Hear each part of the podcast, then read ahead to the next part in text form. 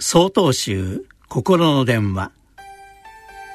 今週は「怒りにどう向かい合うか」と題して埼玉県不動寺藤田一生さんのお話です。私たちは怒りに駆られるとあんなことを言ってしまった。やってしまったと後で必ず後悔するような言葉を発したり行動をとったりします。怒りという激しい感情は私たちの中に湧き上がってくるエネルギーの大波のようなものです。一旦湧き上がってしまうと意志の力でそれを消すことはとても困難です。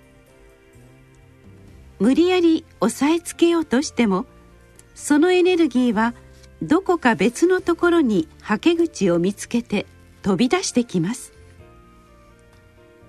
怒りはうまく向き合っていかないと人生で何かと厄介なことを引き起こす原因になります。仏教ではそのような感情的エネルギーの波をうまく調和させるための実践方法がいろいろ教えられています。チベットには怒りがこみ上げてきたら走りなさい。という教えがあるそうです。そういう時走ると何が起きるでしょうか？走るとおのずと息の仕方が変わりますね。息の仕方が変わると思考パターンも自然に変わりさっきまであった怒りもどこかに行ってしまうというわけです。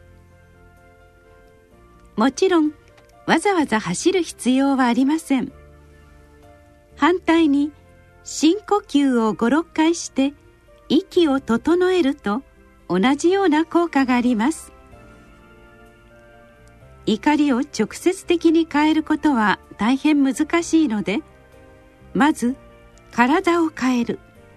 すると息が変わる。息が変わると怒りも変容しないわけにはいかなくなるのです。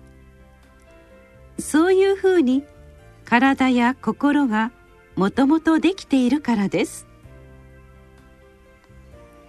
怒りは高まった感情的エネルギーに他ならないのですからそれを誰かにぶつけるような愚かなことはしないで健全な仕方で表出させればよいのです。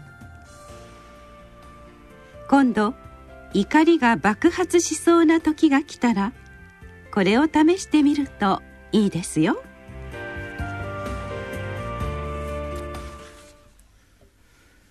4月9日よりお話が変わります。